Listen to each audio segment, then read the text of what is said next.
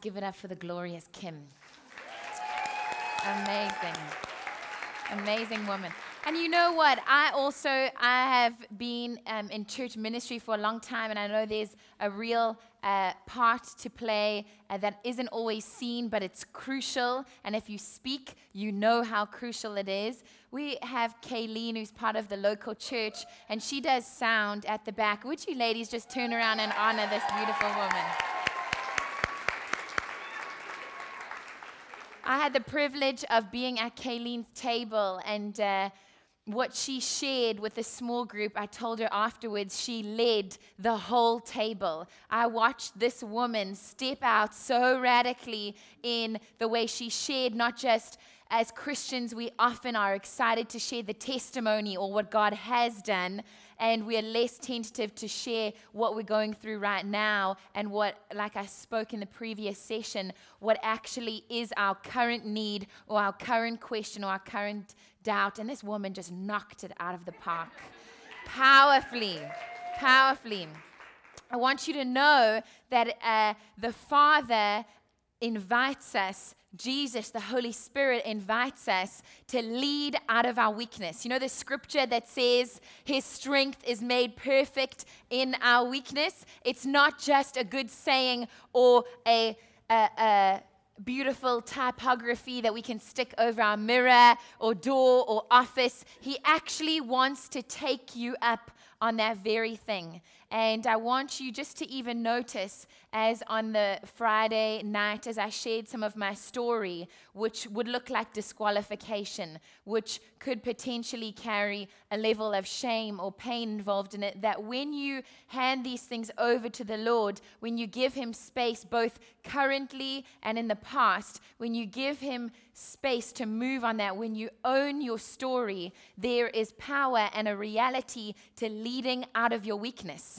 I don't know if you realize, but I opened up by sharing the first thing, the frame of reference you had for me was my weakness. And that allowed you to lean in further as women. It created a sense of trust between the two of us. It allowed you to open up your heart. It actually, it causes a greater level of connection and respect. And you see often the very thing that's our weapon, the enemy will want to distort. And he will say, if you share that thing or if you let people know about that one thing, it's going to take you out. Essentially, in the previous session, I was sharing about vulnerability with you. I just didn't use the word. And I want you to know that vulnerability is a weapon in your hands as women. Everything in our culture wants us as women to shut that down and to have a cupboard where we put all of our junk or loose ends and lock the door. But actually, if you will open that wide to the Father, if you will open that wide to one another, there's something so powerful that happens. It's an Isaiah 61 moment where a divine exchange takes place. You see, if you don't own your story will own you. If you do not own your story will own you. It's the same with vulnerability. If you don't happen to vulnerability, if you don't choose vulnerability, vulnerability ends up choosing you. It looks like you become consumed with what's going on behind the surface, or you get distracted or shut down by the very thing. If you will open it up and hand it over to the Lord, He wants not just to meet you in that place, but he wants to do a divine exchange. Isaiah 61 is such a powerful scripture. It's used for a reason, because the Lord doesn't just want to meet you in that place. He doesn't just want you to try and find your way out of it. He actually wants to get inside. So we started off saying we're going face to face, the way up. This morning we talked about the way in, how to remain. And this afternoon we're going to share about the way out? How do I walk this out? How do I take this out? How do I practice it? And you ladies dived into it so powerfully in your small groups. I loved looking around the room and just capturing different moments, watching some tears form in eyes, or some ladies reaching their hand across the table to one another, hearts being opened up and covered. It is so powerful when we come together as women and we give each other strength and courage by sharing our own vulnerability and sharing our own story. And I'm going to talk to you about John 4 and John 7 today. So John 4, Jesus talks about the well. In John 7, he talks about the river. And both encounters were face to face with Jesus. Both of those moments, a man or a woman was face to face with Jesus. And I'm going to share with you about how the Father wants to call you qualified in the midst of your questions. The Father calls you qualified in the midst of your questions. That's how we can be face to face with him and go up with him and go into those places with him and go out with him, because there's grace and there's space for him to engage with the reality of what's going on right now. And I have a sense in my spirit the Father is wanting to bring radical waves of hope to women in the room. I had such a sense during our small group time. I was talking with my team, and we had such an expectation that the Father was going to take illegitimate responsibility off women's lives, where they thought they had to get over the pain, or they had to pray their way out of a disaster, or they had to shut down because they had no other choice because you've had series of disappointments, or whether you felt fatigued or overwhelmed. There are waves of the Father's hope in the room today. There is a wave of the Father's comfort in the room today. I'm going to show you in John 4 and John 7 where a woman and a man was face to face with Jesus, and he didn't give them 10 points on how to get over it. He met them exactly where they were at. He confronted, he didn't accuse, and he covered.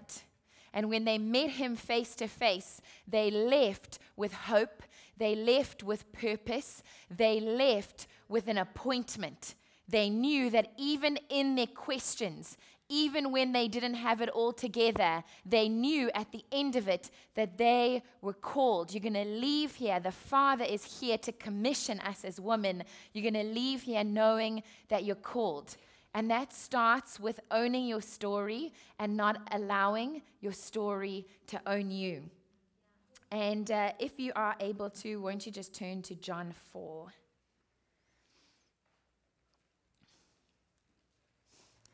A little while ago, I had been ministering quite a lot. I am involved in leading, helping lead our first year school of ministry. Did you all like your small group questions? Did you dive in?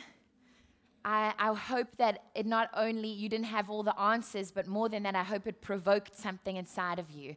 I hope that it stirred up something, that going after love and engaging with him face to face is not just about theology or a great message, but it actually begins a momentum in your life, that actually we're going to move from a well into a river. We're going to move from a John 4 moment into a John 7 moment, where if we start to take him up on who he says he is, that actually it's not a great message. I learn, how do I actually make my home in the Father's love? And we realize that it's not just about ministry moments, but it's about those small, insignificant times in our lives where I choose to take a bubble bath instead of choosing to rehearse my failure at work earlier that day. Or I choose in that moment to call a friend and let them know about an area of shame in my life that I'm struggling with, instead of going home and medicating it by watching reruns of Downton Abbey. That it looks like something. It causes a movement in our life. It's got to cause momentum in our life. And that's why I so love what Kate's created here. It's not just a time of messages or ministry moments, but as women, we want to practice this. What does it look for me in my practical life? And even there, some of you realize that the most spiritual thing you can do sometimes is take a bubble bath or pick up the phone instead of trying to medicate it or fix it, no matter how secular or how sacred or spiritual that medication might look like. And there was a moment in my life a little while ago where I had been ministering and I just didn't feel fully myself. I don't know if you have those moments where you just feel like you're moving from one thing to the next. Some of you ladies are saying, yes, Libby, that's my life. Yes, I don't just know those moments. That is how I live. And I go from one thing to the next. And there's one disaster or one moment of putting out fires to the next. And you can have the most incredible moments with God, but just feel the pace of life is just a little bit too much. And I was in a season where that was taking place, and you can all see how dramatic I am. I told you at the beginning I was going to tell you my secrets. And I was leading a meeting, and I realized as I was leading the meeting, I wasn't just, as I was transitioning worship and there was a room full of hungry men and women. It was at our main campus at Bethel Church, and I was transitioning worship, and I realized in that moment that as I was leading worship or leading the room into transitioning out of worship, that I wasn't just hearing the heartbeat of heaven. I wasn't just allowing the momentum of heaven to be released. I was operating out of my personal capacity, my personal anointing, and I felt like in that moment I was pushing for what I felt like God wanted to do, but I wasn't resting back and allowing Him to do it. I don't know if you've had those moments in business or in ministry or in family when you feel like, woo, I'm just in overdrive at this moment. Some of you are shocked. That even happens to a Bethel pastor. Yes, it does. And that was sort of what I felt was going on. No one would have known it in the room. My own husband was in the meeting, and he didn't even pick it up. I'm just super honest, and I'm done with the plastic self and playing church. And I like reality. I like the robust reality of life. And so I got off the stage, and I've learned by now, instead of rehearsing over my head, I have 2-minute conversations. So I pulled him over to the side and said, can we chat? I just said, babe, I'm just feeling like something's a little bit off. I'm not feeling myself. No one else would notice it because God did something wild. How many of you know that it's not actually the success is not about the outcome, it's actually about the heart. And so we had all of the breakthrough and the room went wild, but I knew Holy Spirit and we are best friends, and I knew with the tenderness of my heart that I wasn't operating out of rest. I was going in overdrive, and I had a little chat, but we didn't have time to fully get to the end of it, and he was ministering at another meeting that evening. I was home alone, and it had just been over a few days while I was feeling a bit off, and I kept on prolonging it because I had meeting after meeting, and I felt, how I was saying to God, how do I fit in all of these meetings that I know I've received requests from and emails to, and I was sitting with the Lord, and I just felt this is where I have my best time with God, that I was to just lie out on the carpet. So I lay out on the carpet, and worship music was playing, and I just started engaging with God, and I said, God, I want to put war paint on. God, I want to go to war with you. I don't want this going on in my life. Actually, I want to break it right now. I am your warrior. I am strong for you. I'm not going to give in to what's going on around me. I'm going to break this off. God, show me the root. I'm taking it down. And I was lying on the floor, and God took me into such a powerful moment, and He said, Libby, my beautiful daughter, do you want me to show you the key to true authority? And so I said, yes, God, show me. I'm so hungry for this. Didn't you hear me? I said, put the war paint on me. We are taking this down. And And I could just hear the Lord's laughter. God laughs at me all the time. That's why it's true. When I got you to close your eyes earlier this morning and I said, just see the smile of Jesus and ask what he loves about you today. Most of the time he says, I love your T-Rex hands when you speak, or whatever. He and I are close, so we tease and we joke together. And as well as he loves those beautiful moments that no one else notices, or the ones that are on display for everyone. And in that moment, God showed me the way, and he said, let me show you the way to true authority. So I said, God, I'm ready. And in front of me, as my eyes were closed with him, I began to feel him take me into a vision, take me into an encounter, and I was just about to lean in, and I was just about to see what he had to do. And I'm going to just pause there and take you into another moment with God. So after I was going around and around in circles, trying to fix it all, I said I'd pray it out, and it didn't really go too well. I was crying on the floor with the Lord, and I am very extreme. I think people who change the world are often extreme. I'm not afraid of doing that. And I was saying, God, change me, do all these things, praying it through. And then I thought, God, is it fear of man? Have you broken that off of me? And so I prayed that through, and it was about 9:00, and I realized I am speaking the next day. My voice is a little bit hoarse because I'm roaring in my living room.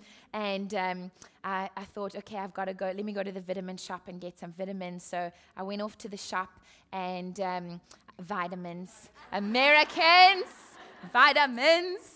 And I went to get some vitamins, and I drove in my car, and I was going, no, I'm just using, okay.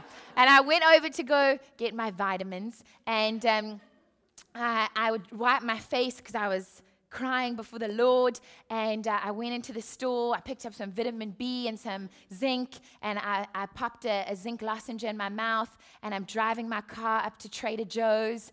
God bless Trader Joe's, California.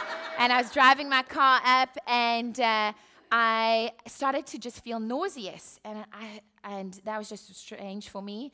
And so I kept driving my car, and I thought, whew, I'm actually feeling quite sick. So I said, okay, well, I'm in the middle of praying and being with God. So I said, okay, God, if something's coming up inside of me, I come from Africa. I've done a lot of deliverance. And so I said, if something's coming up, I want it out, Lord. I want freedom at any cost. And so I'm crying, praying, saying, I just break this, I do all of these things. And I go into Trader Joe's, and I'm not just feeling nauseous anymore. I'm actually feeling like, this is not going well. I'm about to be sick. And so I run back into my car, and my first thought is, this is what it must be like when I pray for people, and they're going through deliverance, and they say that they're about to be sick everywhere. I don't know if I'm going there, ladies. And so a stronghold's being broken, and it's coming up in them.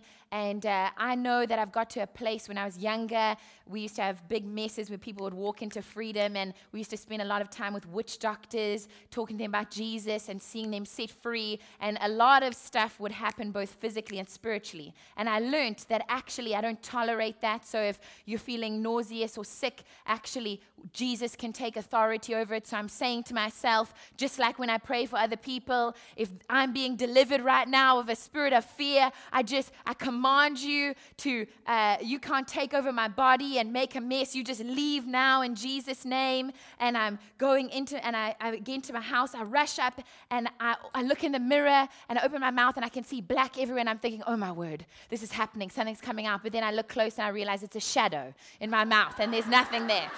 And so I'm quickly making food. I'm thinking in my head, I need to phone someone. They need to walk me through this freedom. And I don't know what to do.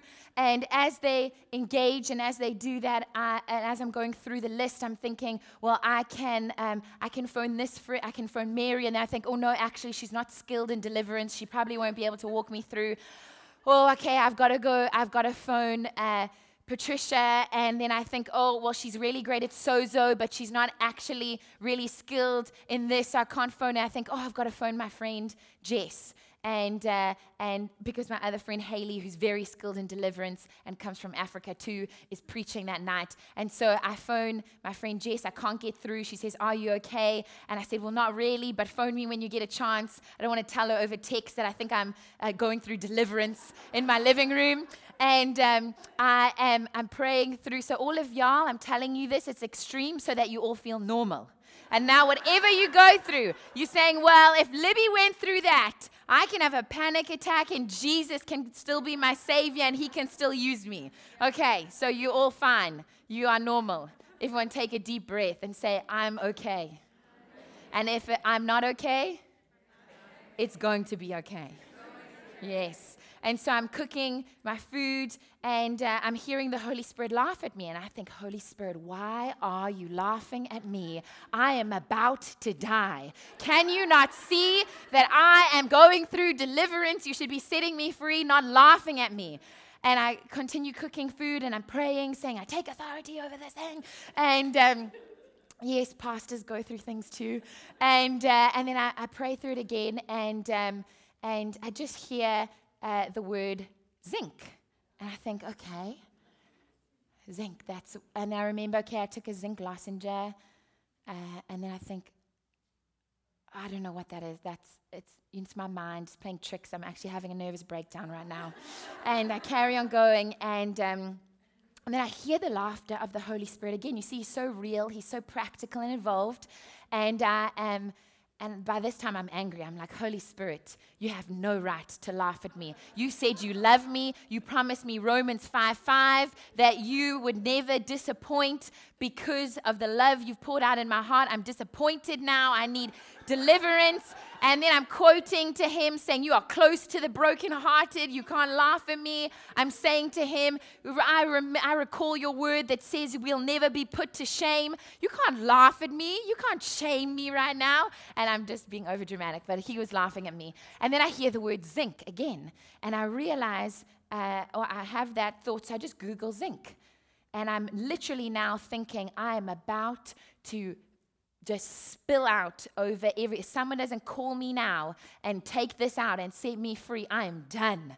And so I'm half trying to keep it in and pray and crying and then typing it up. And then I look up and I type in the word zinc and I look up and one of the symptoms of taking zinc on an empty stomach is not just severe nausea, it is full-blown vomiting. And at that moment, Jess gives me a call and she is talking to me and I tell her, this is what's going on, but I think that it might not be a fear demon. I think I might have a zinc demon inside of me and this might be a big problem. And then she laughs at me and says, Libby, I take zinc every single morning. If you have it on an empty stomach, you will literally vomit. And then I can hear the Holy Spirit giggling at me and laughing and saying, my beautiful daughter, I love how dramatic and passionate you are for freedom. But if you will simply come to me, and I'm going to go back into the encounter I had on the floor, and he said, if you will allow me to show you the true way of authority, it's not introspection, it's not denial of what's happening inside of you, it's not pushing through and getting strong. If you will allow me to show you the highest way of authority, then you'll walk into freedom. And he said, I want you to take the war paint off. I want you to allow my love to wash away the war paint. I don't need you to go to war for me. I am very capable of fighting on your behalf. And then he showed me in this encounter, his love, this water spilled out all over me and it washed my war paint away, as beautiful as my motives were. And it washed away all the war paint I had put on for myself, for my husband, for my family, for my local church, for the global church, for my students. And his water spilled out and it washed away all my war paint. And I looked up and he said, this is the true way of authority. And I saw Jesus on the cross and he was naked and he was bruised and he was broken and he was exposed. And he said, Libby, out of my sides, even living water pours out of that act that washes you with my love. That water is living and active. And if you will allow yourself to follow my example, if you will allow yourself to be weak, if you will embrace your fragility, if you will let down your guard and desire to go to war, to get strong, to do enough, to go fast, to go furious for my kingdom, and you will be weak before me. You will follow my example and allow yourself to give yourself permission to be broken. I want to show you the highest way of authority. And in that moment, it was like the Father invited me to step in to the brokenness of Jesus, and he invited me into his wounds and his pain, and I stepped in. And as I stepped into his brokenness, I saw the true place of authority, and it was the man who was broken and bruised on my behalf as he said yes and yielded to the process, holy, perfect, and blameless, still allowing and embracing his humanity, still allowing and embracing his wounds and his brokenness and his fragility. You will step into the greatest place of authority. And then the Father showed me the throne room. And he showed me the one who has the name above every name, who has the greatest authority. He showed me Jesus at the right hand of the Father.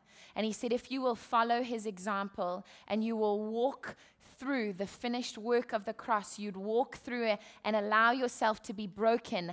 I alone will resurrect. I alone will go down to allow you to come up, and I will take you, I will empower you, I will redeem, I will restore, and I will allow your story not to own you, but you to own your story. Because if you will follow Jesus' model of ministry, if you will embrace the fragility of life, the brokenness, not shut it down or sideline it, but invite him into it. Invite him into that place. You will not only walk through restoration and redemption, but you will walk into a life where you can never, ever, ever be disqualified.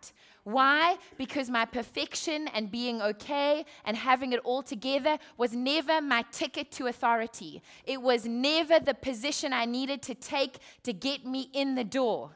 It was through his brokenness, it was through his body, it was through his price that as I allow him to fight for me and defend me both in the moment but also in the momentum for the rest of my life. It wasn't just a salvation moment. It was a model for how to do life for the rest of my days. And as I leant into that, I stepped in to true authority. I have been on a season of the Father saying, Libby, will you allow yourself to be weak? And so I said, Father, what does that look like? Because I still have to carry your people and walk them out. And he said, this is what it looks like. It looks like you inviting me into the everyday moments and you understanding I'm not afraid or offended by what is going on inside of you. I am close to the brokenhearted. I'm not repelled by them. If you will understand that, then the zinc demon will not get you. And the zinc demon can be disappointment, it can be disheartenment, it can be a dream unfulfilled or a promise yet to come to pass. And if you will allow me to meet you in that place, stop fighting for yourself, stop trying to keep your head above water. If you will allow yourself to go down, if you'll invite me down into that place, I can come and get you, I can restore you, and out of that place, you can then lead. And so I've been on a journey where I'll never preach and minister out of something that he isn't currently doing in my life. So preaching, ministering, releasing is at such a rapid pace, being involved in a local church and a school. If I were to prepare or bring something up or gather something together every single time I preached and ministered, I would be burnt out, I would be broken, I would feel used and abused. And the Father said, Libby, that's not my way. Jesus heard what I was saying. Jesus saw what I was doing, and he lived out of that place. I said, how do I do that, Lord? He said, embrace your weakness and invite me in. And I said, God, with my family, embrace your weakness and invite me in. God, where I feel disqualified, embrace your weakness and invite me in. And in that place, I will meet you. In that place where you've just fought with your husband and you're about to lead a meeting and you're driving in the car and everything inside of you wants to pray your way into being okay or pray in tongues to stir up faith inside of you. He said, if you will resist that, if you will lean back and you will invite me in and say, God, I feel so disqualified in this moment. God, I messed up.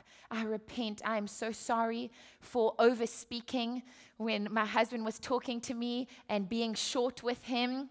I am so sorry, God. Everything in me wants to run away. But I know that you are showing me the highest way of authority. And that's going down so I can come up. God, can you come and get me? God, would you speak to me in this place? And he'll meet me and say, Libby,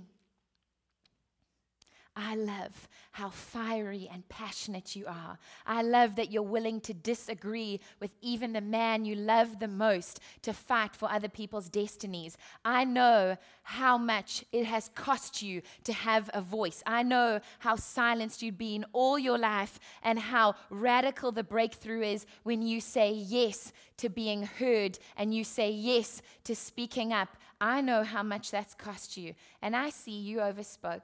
I saw that you were shorter than you should have been. But my beautiful daughter, I know your motive. I know your heart. Let me come and cover your shame. You're going to make a change. You can always go say sorry to him. Let me come and meet you here.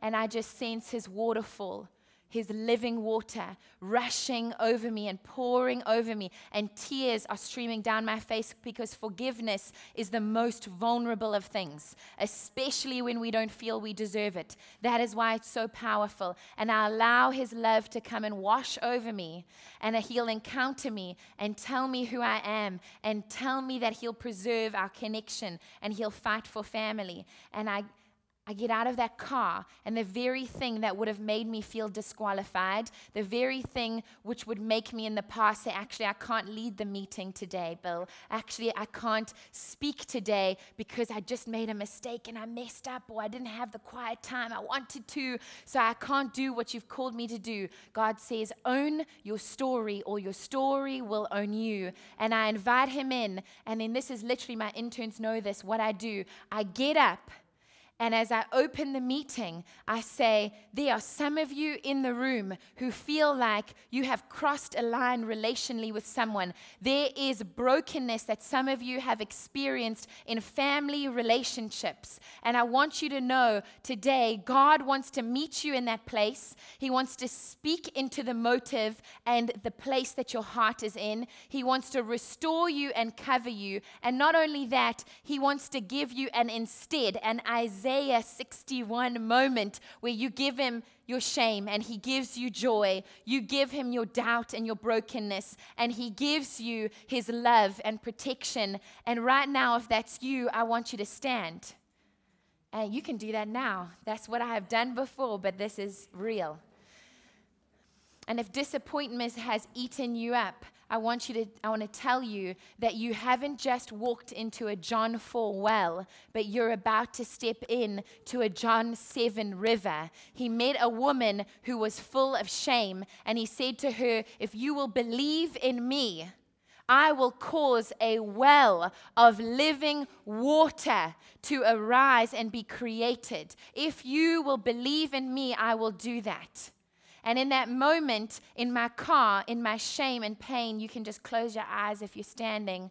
I invited God in, and I allowed him to create a well. I did not let go of my responsibility. I owned it and I invited him into it. I did not deny my story. I owned it and I invited him into it. I did not try and stay above the water and puff myself up. I allowed myself to go down and say, God, will you come and meet me in this space? He's not offended or repelled by your process. He knew what he was getting into when he chose you.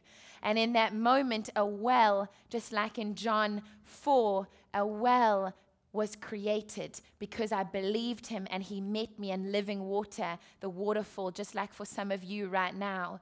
You're going to experience the waterfall of his love. You're going to experience the well of his hope and purpose as you say, God, I want to get real with you this afternoon. I want to get honest with you this afternoon. This is why I'm hurting, or this is what's going on, or this is why I feel disqualified. And he comes in just like he's coming upon you right now as you stand. And he says, my beautiful daughter, this is not going to sideline you. This is going to cause a well to spring up inside of you. The reality of who I am is going to meet the reality of what you're going through. Let's get real. Let's get raw. Let's wash away the war paint and let's begin to engage. A lot of your disappointment, some of you, has come from the fact that you thought you had to protect God from your emotions or protect God for your questions. And just like the lady at the well, he went straight after and said, I know what's going on in your life. I'm not offended or repelled by it. Let me meet you in that place. And a well was built. And then right now, we just thank you that the waterfall of your love is coming upon women's heads and hearts right now, that you are meeting them. You are washing away labels and words they've placed on them. They are hearing your voice now for the first time in a long time, where shame has been their leader. Love is coming in to lead them into the waters that are going to wash them clean, that are going to create a blank slate. And your waterfall, your love, carries with it power to restore. It carries with it power to bring change and transformation. And just keep standing. Jesus didn't stop there and say that it would just be a well. He went on from that moment. And he said, I'm not just going to take my people to a well where you just get to soak up the Lord's love. Just right now, say this with me. God, how do you feel about my situation? You're not going to ask him how he feels about you, or he is a God who does not keep a scorecard. Your scorecard has turned into his face. Your survey of how well you're doing or how good you're coping with what you're going through right now, I just see the Father standing in front of some of you as women and saying, I am erasing the scorecard. I am wiping the slate clean. My face is going to be your survey. My face is going to be your scorecard. Here, how I feel about what's going on, not how I feel about how well you are measuring up or how good you are doing. You have permission to be weak in this moment because I have all the strength you need. And John 4, that moment where she met him, he takes us on and he invites us into John 7. And just like I got up on that stage, or I'll get up time and time again, and I'll declare what God's doing simply because he's doing it with me. I know he can do it with others. The well becomes a river. Some of you ladies need to know that what God is doing in you right now and what God is restoring in you right now is not just a well that's stoned up on every side for you to preserve, that you have to hang on to every ministry moment or every breakthrough. It's actually, you are too amazing to just stay there and be a well. He says in John 7, he says, rivers of living water will flow from within you. You will believe and then become a well, but as you receive my spirit, you will become a river. What he's done in you as you own your story and invite him in and allow him to speak and restore, the wells, the stone walls of the wells break open and they then become a river. They become a flow that begins to be released over the people around you. And as I got up, in that moment of fragility, and I got up and I said, this is what the Father's doing, like he is doing right now. You're just being washed with the love and the protection and the truth of how Jesus feels about that moment. Some of you need to know God is angrier than you are about that injustice. Some of you need to know that his heart is even more broken than yours about that situation. And as you feel that, freedom comes in because you know you're not protecting God or disappointing him. He's in it with you. He's face to face with you. He's alongside you in it. And in that moment, he says, it's not just a season of belief where you are a well and you get to store up everything I'm doing. I want to take you from John 4, ladies, and I want to take you to John 7 to become a river of living water. What was meant to take you out, your wounds and weaknesses in my hands become your weapon. And I get to say, this is what the Father's doing. This is how he's touching you right now. His love is covering you. His truth is protecting you. His voice is fighting and roaring for you. Why? Because I know he's done it for me. I have literally 2 minutes ago experienced it myself. And then I speak that out into the room. And people say, Libby, how did you know that was so prophetic? How did you read the room? I simply said, I led out of my wounds. I led out of my weakness. I allowed him to be strong for me. And if I lead out of that place, it is drenched with anointing and breakthrough and freedom because it's fresh and it's vibrant and it's full of his river. Ladies, if you're sitting right now, I just want you to stand around the women who are standing at present. Will you just move around, and I want you to make sure your hands are on each one of them as we close.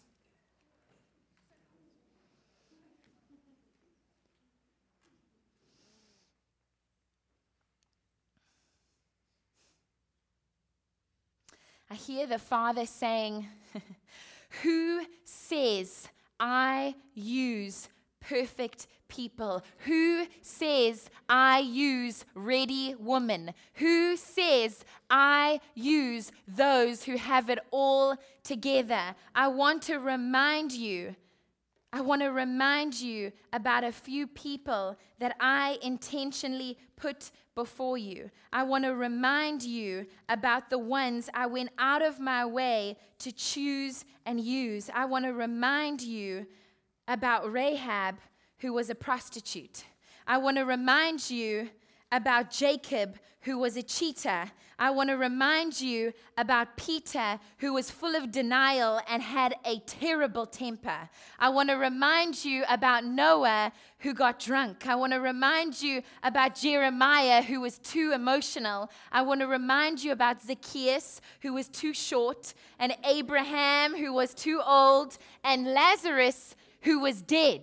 How much faith did Lazarus have to come out of the grave? He had dead faith. Ladies who are standing in this room, if you have dead faith, it is good enough for Jesus to weep over, and it is good enough for him to resurrect. He is moving stones that will not be a well. He is removing the stones of grave clothes in your life. He's removing the stones of the dead things in your life, even the wells that have been locked up, to become a river. He's removing the stone so that the river, the life of God, can flow again in the name of Jesus. It can flow again in your body. It can flow again in your heart. It can flow again in your connection with him. I hear the Father saying, I am going to fill up your well so offensively, so lavishly, so furiously. You are going to get so filled up with who I am that the John 4 moments of your life, the ministry moments, are not going to become a well. I'm calling you to be woman of the river. I'm calling you to flow.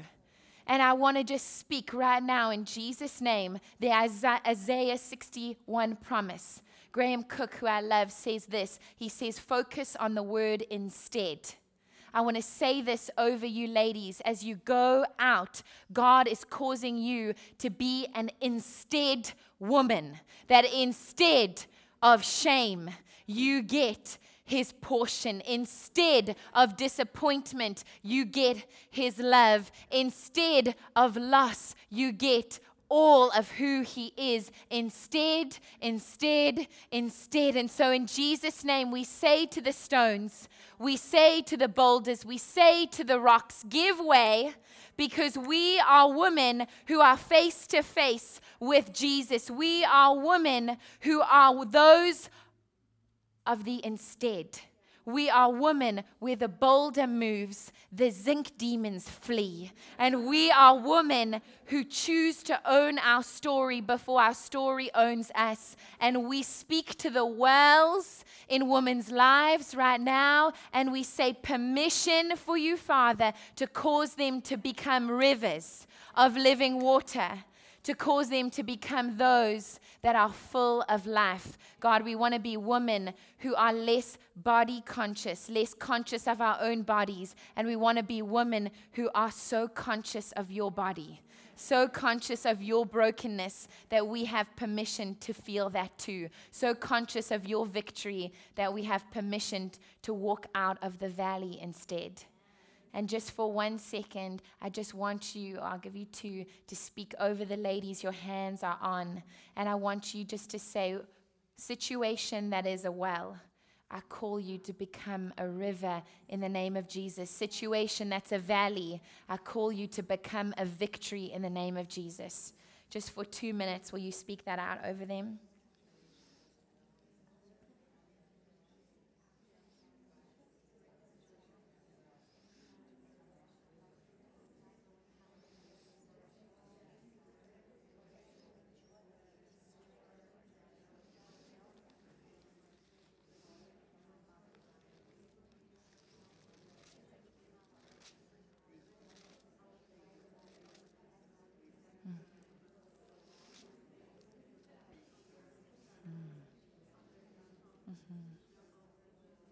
We say no woman left behind today, no woman left behind in our midst. And we speak the grace of God of the Isaiah 61 promise that these are women of the instead.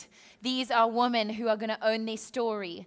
We are women that are going to move from a John 4 well to a John 7 river. We say stones roll away.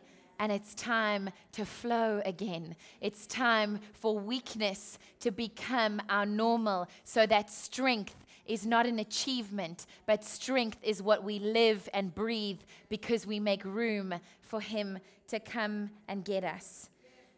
I wonder if you just put your hands on your heart. Kate started this time like that, and so we're going to end this time like this, or this portion. I want you just to close your eyes. And I want to speak over you.